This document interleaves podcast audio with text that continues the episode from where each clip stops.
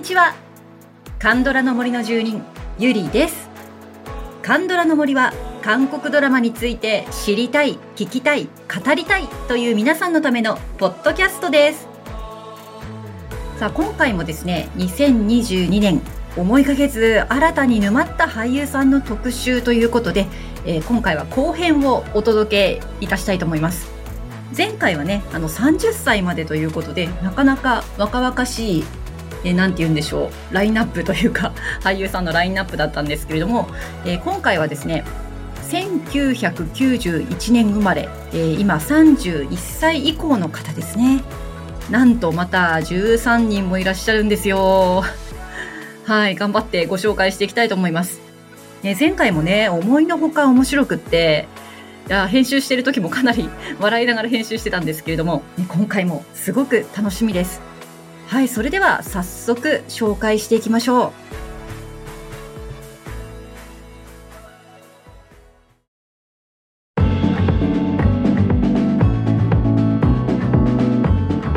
はい、ということで、えー、お一人目からね、早速紹介をしていきたいと思うんですけれども、お一人目、えー、ウィ・ハジュンさんです。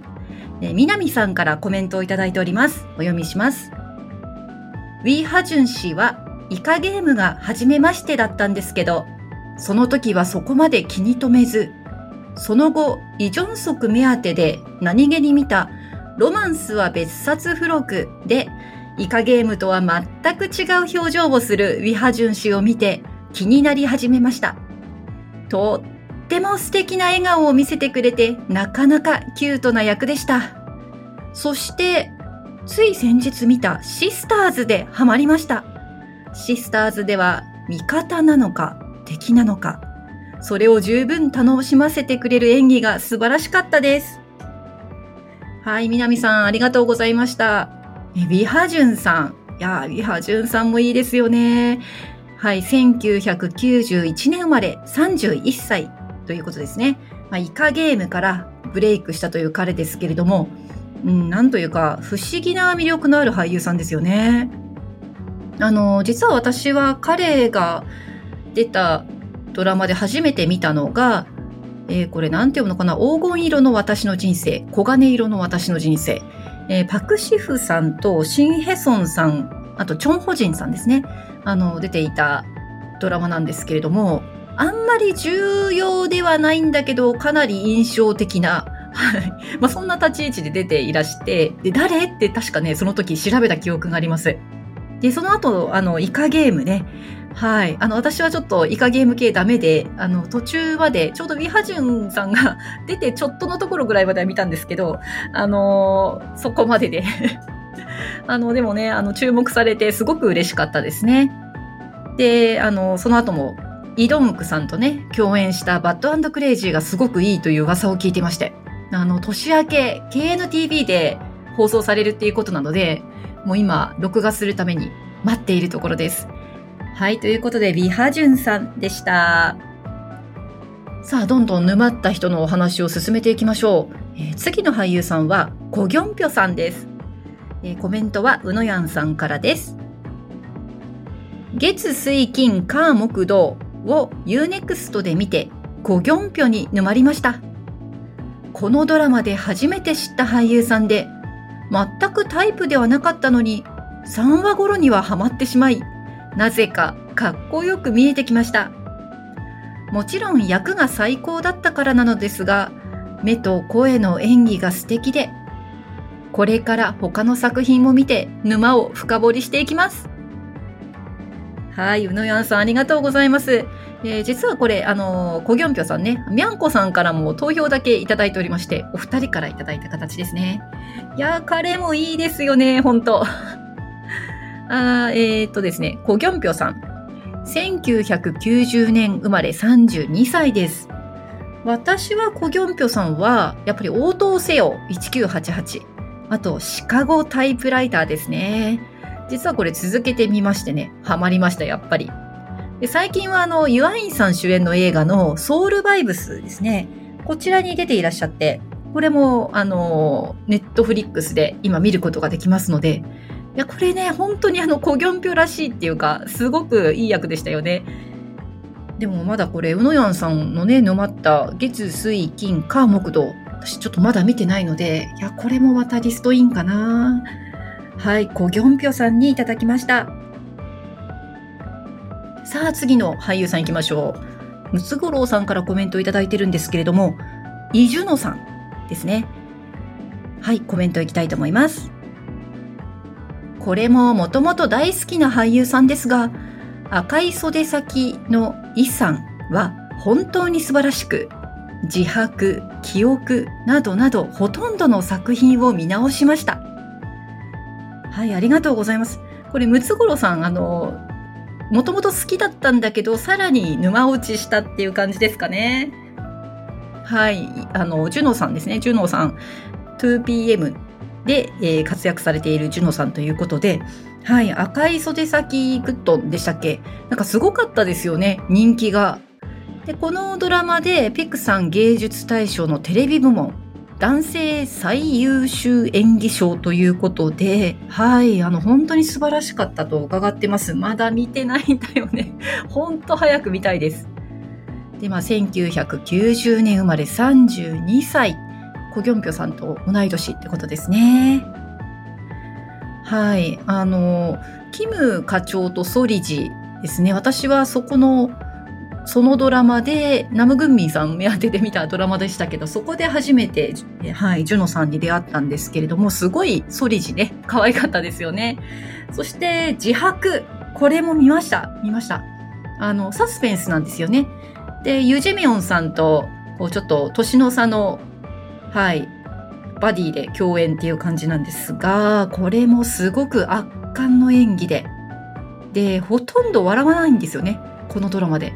で、たまに出てくるこの笑顔が、なんて言うんですかね、あの、子犬感たっぷり。子犬感。めっちゃやばかったなって思ってます。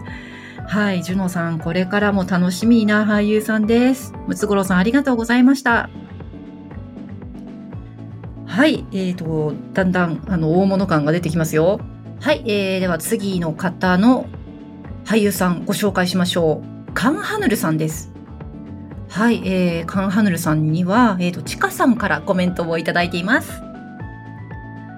どこからか流れてきた2020年 KBS ドラマアワード授賞式で、キャラクターになりきって方言でスピーチする様子を見て、自然体で素敵と思い、なんとなく温めておいた椿の花咲く頃をやっと見ました。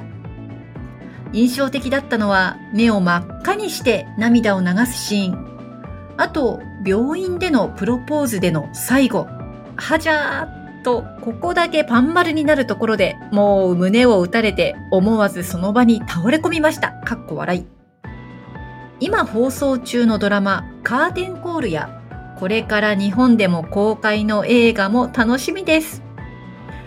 はい、ありがとうございます。ね、カンハヌルさん。いやー、なんか、どんどん大物になっていくというか、まあ、私がカンハヌルさんを拝見した時にはもう実は大物だったんですけど、はい、1990年生まれ、32歳、コギョンピョさん、ジュノさんと同い年ですね。もうね、とにかく演技派っていうイメージですよね。もうドラマだけでも、ミセン、レイ、で、このね、椿の花咲く頃と、で、映画も結構すごいですよね。私も、あの、いい作品は何個か見てるんですけれども、いや、素晴らしい。で、11月にはね、ファンミーもありましたし、ね、行かれた人どうでしたかね？結構大興奮な、あの、タイムラインに私のツイッターはなってましたけどね。はい。カン・ハヌルさんということで、チカさんがね、いやはい、今年、沼落ちしたのがカン・ハヌルさんということでした。ありがとうございます。はい、そしてじゃあ次の俳優さん行きたいと思うんですが、次はですね、3人の方からなんといただいているんですよ。えーとですね、どなた、どなたかと申しますと、アンボヒョンさんです。はい。アンボヒョンさん、3人の方からコメントいただきましたので、えー、順にご紹介していきましょう。まず最初はゆかりさんです。前から気にはなっていたけど、弓の細胞たちでドボンしました。あんな彼氏いたらもう最高なのにって思ってます。はい、えー、次は、え、また再びちかさんですね。イテウォンクラスの強烈な悪役で知り、初めは憎たらしいと一視聴者目線で見ていたのですが、途中からあまりにも憎たらしすぎて、なんて演技が上手なんだと感動さえ覚え、彼の役のキャラクターが抱えるトラウマや傷に感情移入するほど完璧に出来上がった演技に震えました。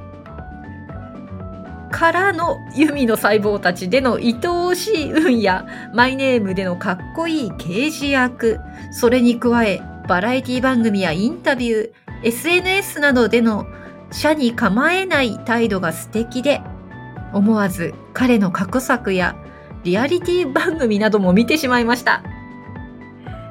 はい、えー、3人目の方はファングさんです。イテウォンクラスの時はクズすぎて 好きになれなかった。ユミの細胞たちの評判が良く、キム・ゴウンちゃんだしと思って見てみると、ゴウンちゃんの彼氏役、とてもびっくり。イテウォンクラスの印象が強かったけど、自然体の青年で内容も良かった。それから気になり、インスタグラムフォローし、日本でのプロも日本の居酒屋 CM、動向が気になる一人です。はい、皆さんコメントありがとうございました。いや、皆さん熱いですね。もう、弓の細胞たちはね、なんか本当に面白かったようですよね。私見てはままだいないんですけれども、すごく評判が良かったと思っています。で、えー、アンボヒョンさんですね。1988年生まれ34歳。そう、ユミもイテウォンも見てない私はまだちょっとね、あの、お会いしたことのない俳優さんなんですけれども、はい。あの、居酒屋の CM の時は大騒ぎでしたよね。もう、みんな居酒屋行くっていう感じで。で、ちょっと今回調べていたら、あの、実は太陽の末裔にも出てるらしくて、え、どこにいたんだろうってちょっと思いながらですね、あの、また今後ですね、もう一回見てみようかなと思ってるので、その時にはアンボヒョンさんもちょっとターゲットにして探してみたいと思います。まあ、それよりもね、あの、やっぱりユミの細胞、はい、見ないといけないかな。ねちょ、ちょっとね、今回3人もいただきましたんで、もう大人気。今回、あの、すごくたくさんの人をおそらく沼落ちさせたアンボヒョンさんでした。はい。それでは次の方をご紹介していきましょう。えっ、ー、と、次上がった俳優さんですけども、ソ・イングクさんですね。えっ、ー、と、実はですね、チエゴンさんから投票いただきまして、ちょっとコメントはね、なかったんですけれども、ね、このソ・イングクさん、本当にね、いろんなドラマ出てらっしゃいますよね。えっ、ー、と、今年はですね、ミナムダンの事件手帳っていうね、ドラマがあったようです。ね、他には応答せよ1997とか、元彼は天才詐欺師とか、ある日、私の家の玄関に滅亡が入ってきた。まあ、よく、あの、私もカンドラのあのツイッターのタイムラインに流れて、はい、来られる方なので、あの、顔だけはでしょっちゅう見てるんですけど、はい、あ、ちょっと忘れてました。あの、1987年生まれ35歳ということですね。私も多分そのうちどこかのドラマで出会いそうな方でございます。はい、チエゴンさんありがとうございました。さあ、次の方紹介しましょう。次の方はですね、えー、園さんからコメントをいただきました。ちちゃうんくさんです。はい、来ましたね、ちちゃうんくさん。はい、コメントをお読みいたします。アンナラスマナラは見ていましたが、青春 MT というバラエティを見て沼りました。作品で沼るならともかく、バラエティでなんて、てんてんてん。他の俳優さんたちが目立っていてあまり存在感もなかったのに、ファンのリクエストに応えた一瞬で落ちたようです。その後、出演されている作品を見始めました。あまりない経緯なので皆さんもあるのかなと思ってアンケートに答えました。はい、そのさんありがとうございます。いや確かにバラエティで沼るのは珍しいかもしれないですね。ね、一応でも作品は見てたんだよね。青春 MT か、ちょっと私もまだ見てないんだよな。もうやっぱりチャンウク出てるなら、これは見ないとってことですね。意外と目立たなくなっちゃうの？バラエティでは。これも結構意外ですけど。はい。チチャンウックさんですね。えー、1987年生まれ、35歳です。ということで、えー、ミュージカルもまあやっていた俳優さんなんですけれども、私もかなりチチャンウックさん好きなので、このポッドキャストでもね、特集をさせてもらっております。で、もとにかくね、ドラマが多いんですよね。それも良い作品が多くって、まあ、ペクドンス、気候号、ヒーラー、ザ・ケイツ、怪しいパートナー、僕を溶かしてくれ、都会の男女の恋愛法、あんならすまなら。なんかもうすごいですよね、本当に。で、まあ、あんならすまならはね、もう、ほんと魔法使いみたいな感じで、ドハマりしてたなって思ってます。で、またね、来年もファンミーティングで来日久しぶりにね、してくれるということで、久しぶりってことないか、まあ、なんかこの前もちょっと来てたっていうのをちらっと聞きましたけど、はい。ね、来てくれるということで、本当にね、美しい顔立ちで、もうずっと美しいなっていつも思ってるんですけど、ね、素敵な、まあ、ちょっとやんちゃさもまだ残る感じのちちゃんくさんですけれども、まだね、これからドラマのね、出演も続くみたいですから、すごく楽しみですよね。はい、ちちゃんうくさんでした。ありがとうございます。では次の方行きましょう。次の方はこれご存知の方少ないかもしれませんね。えー、クォンスヒョンさんにいただいています。えー、ポンズさんからコメントいただきましたのでご紹介いたしましょう。クォンスヒョンさんです。俳優で元ギタリスト。歌も上手でこれからの俳優さんだと思います。かっこ俳優のギターに弱いです。あ、そうなんですね。まあ、ちょっと私は知ってる俳優さんですけれども、すごい、あの、歌も上手くて、ギターも弾けてってことなんですね。知らなかった。それは知らなかったです。で、えっ、ー、と、彼、コン・スヒョンさん、えー、ソン・イングクさんの出ていた、まあ、先ほどちょっとご紹介しましたけれども、えー、ミナムダンの事件手帳にも出ていらっしゃったようですね。1986年生まれ36歳。なんかこうちょっと不思議な雰囲気の俳優さんだなと思っていて、私は結構好きですね。で、どういうドラマに出てるのかなと思って調べたら、まあ、空から降る1億の星、青春の記録にも出ていらっしゃる。で、私はですね、どこでこの俳優さんに出会ったかというと、あの映画ですね、韓国映画の密偵、あの、ソン・ガンホさんとか、えー、コンユさんが出ている作品ですけども、あの、まあ、最後の方で結構ね、重要な役で出てくるんですね。で、あとはドラマですと、Move to Heaven のカメオで出てきましたね。どちらもすごく印象的で、あの本当に素敵ですね。あの目が、目がなんか離せないっていう、そういう俳優さんでした。はい、クォンスヒョンさんにいただきました。ポンズさんありがとうございます。はい、えー、じゃあ次の俳優さんを紹介しましょう。えー、今度はね、エリリンさんからいただいてます。ソン・ジュンギソン・ジュンギさんです。コメントいきます。ヴィンチェンツォでハマりました。こんな美しい人を見逃していたなんて。ダブルのスーツと赤ワインの似合うこと。チョン・ヨビンとのコンビも最高でした。はい、ということで大物来ましたね。ソン・ジュンギさん。1985年生まれ37歳。いや、私もかなり好きですよ。もうヴィンチェンツォ最高でしたよね。あの、さっきもちょっと言いましたけど、あの、太陽の末裔もね、えー、今年中か、まあ来年に入るかわかんないですけど、2週目ちょっと見ようかなと思ってまして。うん。で最近またドラマやってるようですよね。あの、財閥家の末息子っていうドラマ。残念ながらまだ日本での配信とか放送がないみたいで、ね、早く見たい。早く日本でもやってほしい。はい。という、ソン・ジュンギさんも、えー、今年沼った俳優さんということでいただきました。はい、えー、そしてですね、またそのソン・ジュンギさんと同い年の俳優さんが次に来てます。次はですね、イミンギさんです。はい、えー、イミンギさん、えー、お二人の方からコメントをいただいてますのでご紹介していきます。はい、えー、まず最初はムツゴロさんです。これはもう解放日誌です。移民儀の新たな演技の幅を見せてもらいました。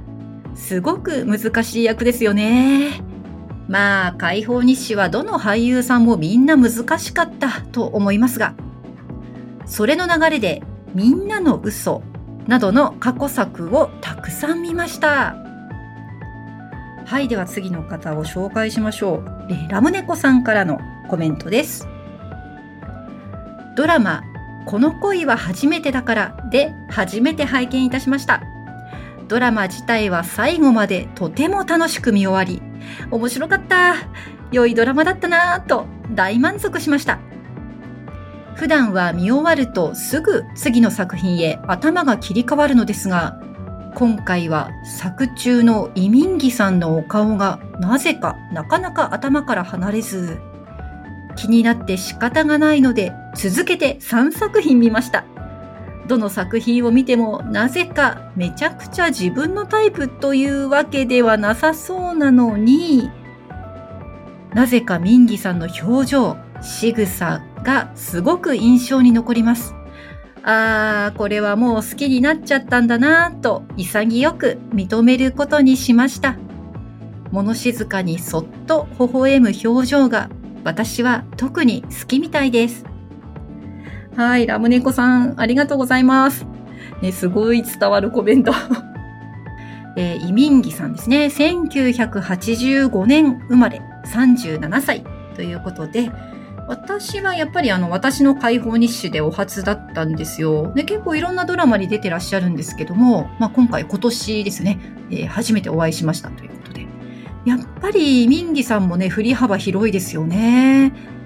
あの、なんて言うんでしょうね。ラムネコさんもちょっとおっしゃってましたけど、めちゃくちゃ自分のタイプってわけではないのに、なんかこう、いい感じっていうか、で私もあの、じわじわと良さが分かってきました。で、実はあの、私の解放日誌は、あの、1週目、まあ私3週ぐらいしてるんですけど、1週目はあの、孫足区のあの、衝撃的な はい、あの、串でやられて、あの、1週目は串に持ってかれたんですけど、2週目は、もうなんか、イビンギさんのね、はい、チャンヒに続婚でしたね。いやー、この2週目になって、本当の彼のイミンギの魅力がわかるっていう感じの、うん、なんて言うんでしょうね。やっぱすごく深い俳優さんなんだなと思いました。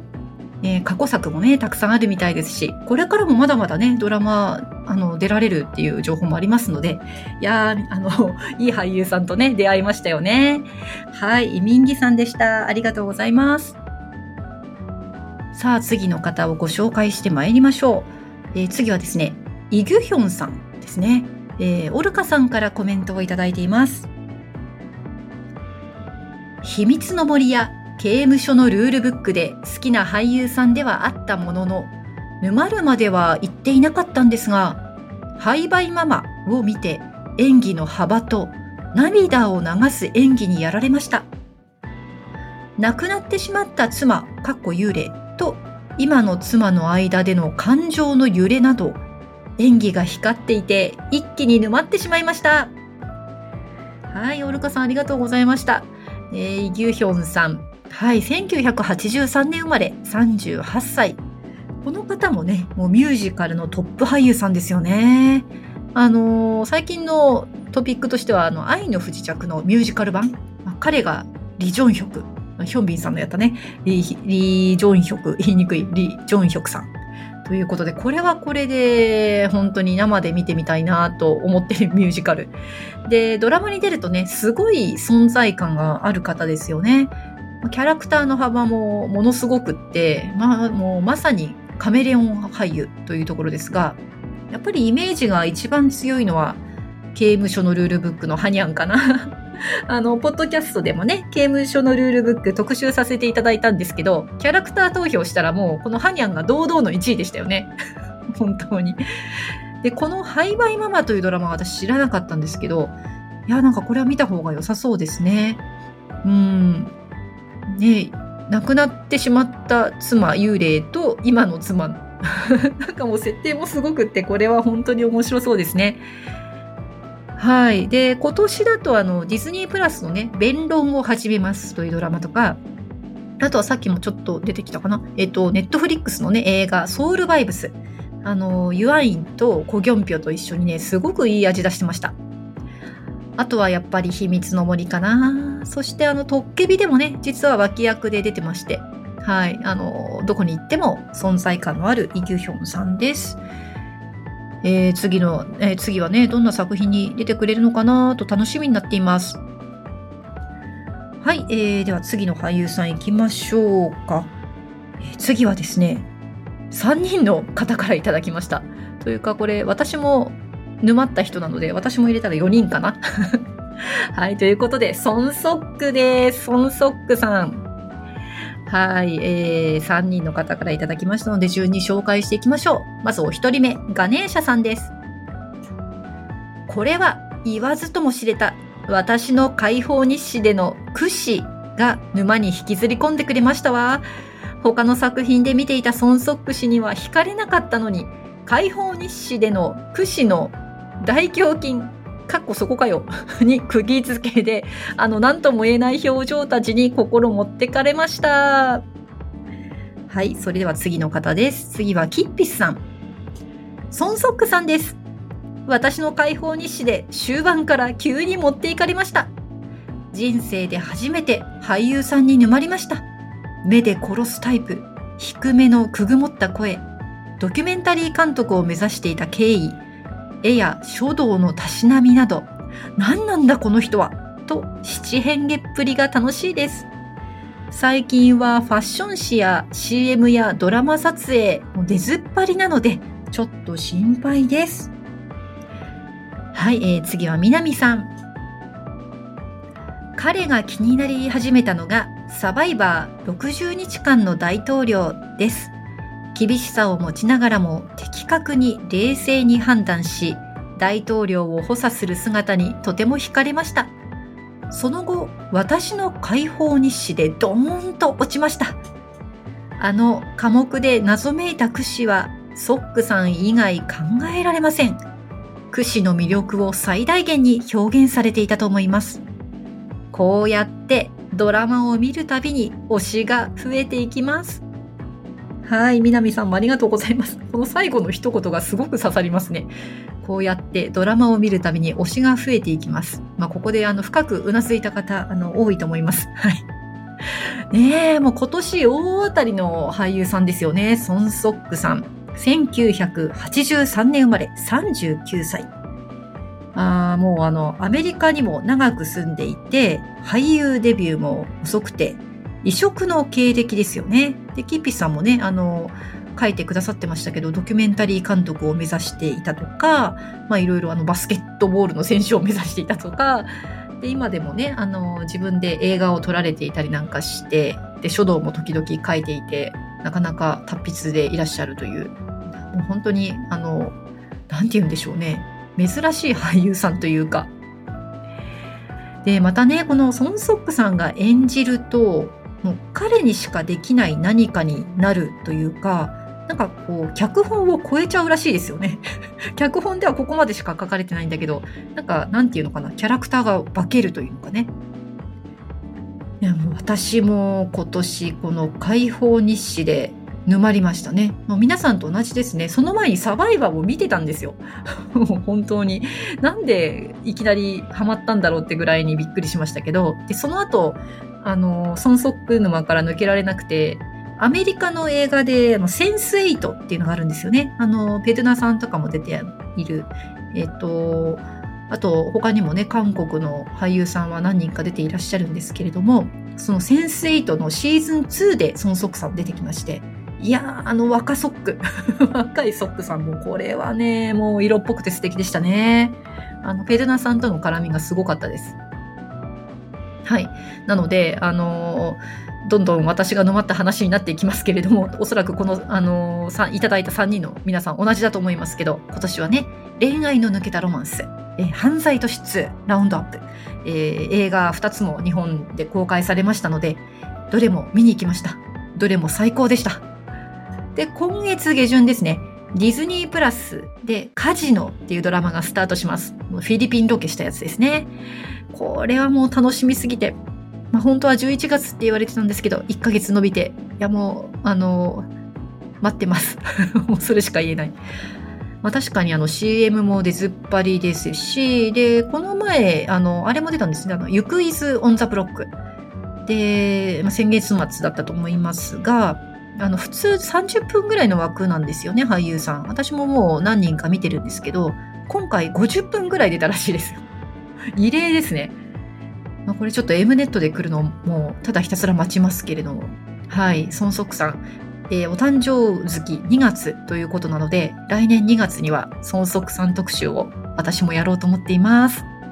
はい、ということで、孫足に沼落ちの皆さんでした。私も含め。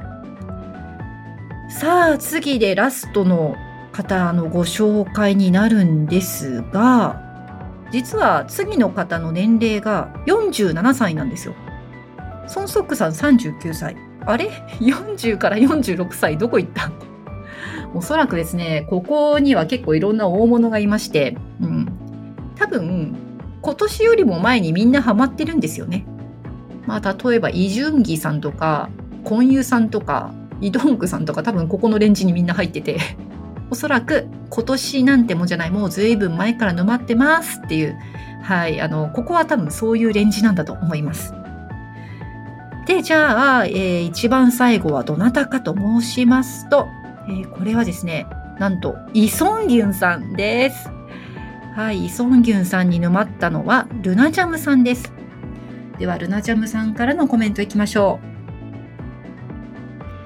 マイディアミスターを見て、ドンフンの人柄が良くて、イソンギュンに合ってたなぁと感じます。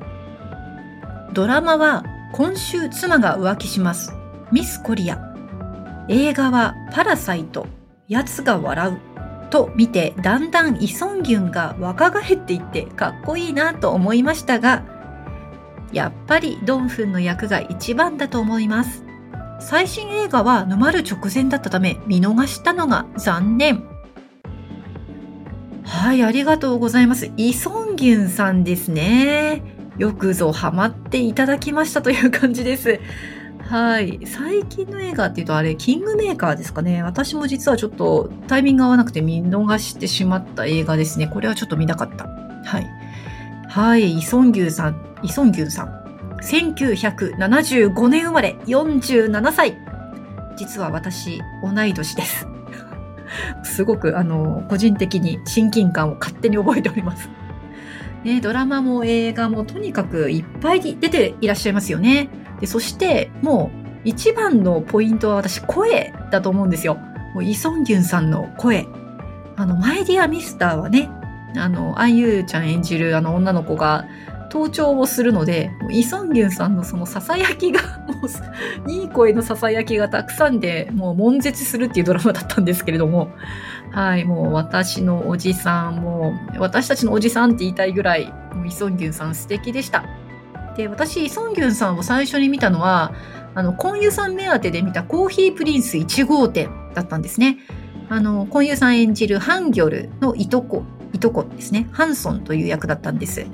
で実はあのキャラとしてもハンソンってすごくいいキャラでで結局私婚友さん目当てで 見てたのに実はハンギョルに共感できずハンソン派でした。うんまあ、あれからね結構あの経ってるとは思うんですがあのいい年の取り方されていますよね。これからもどんどんいい作品に出ていただきたいなって思います。はい、イソンギュンさんでした。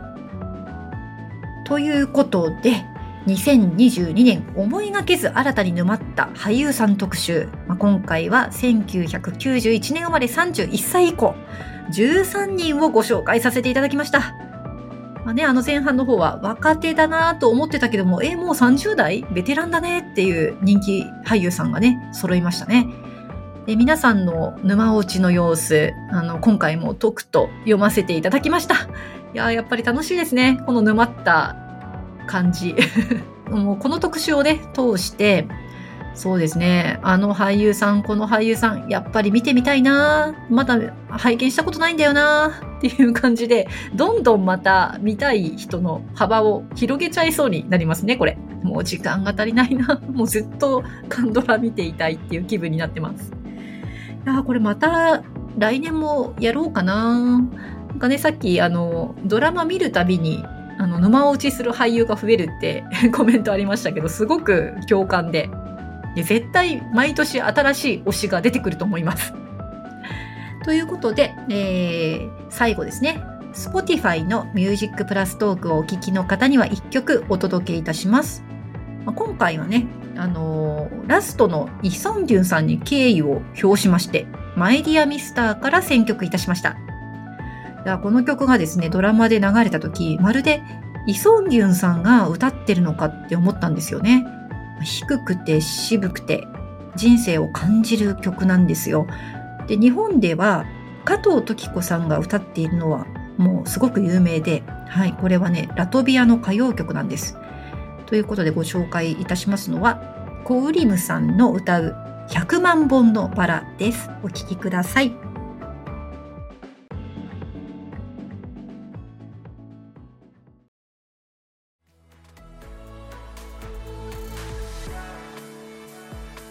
マイディアミスターから100万本のバラでした。で、私今回初めて知ったんですけど、このコウリムさん、今年フィギュアスケーターのキム・ヨナさんとご結婚された方なんですね。もう確かにあの歌手の方とご結婚されたとは聞いていたんですけど、まさかこの100万本のバラの人とは知らなかったんです。だってすごい哀愁たっぷりの低音ボイスでであのイ・ソンギュンさんのねドンフンと重なるから完全にあ女子が歌ってるんだと思ってた。20代ですよ。もう若い。もうそしてイケメン。いやキブヨナさんの美人ですからね。なんかこうはい美男美女カップルでお幸せにこれからも あのオレオレ 幸せに過ごしていただきたいと思います。はい、えー、ぜひ Spotify で「ミュージックプラストークバージョンをお聞きください。プレミアム契約の方は最後までフリーの方は30秒までお聞きいただけます。番組のご感想もぜひお送りください。LINE 公式アカウントにご登録いただければ配信もアンケートの通知も逃さず受け取れます。感想もすぐに送れます。Twitter、Instagram、Facebook でご案内しておりますのでぜひご登録をよろしくお願いいたします。それでは本日もお聴きいただきありがとうございました。また次回カンドラの森の奥深くでお会いいたしましょう。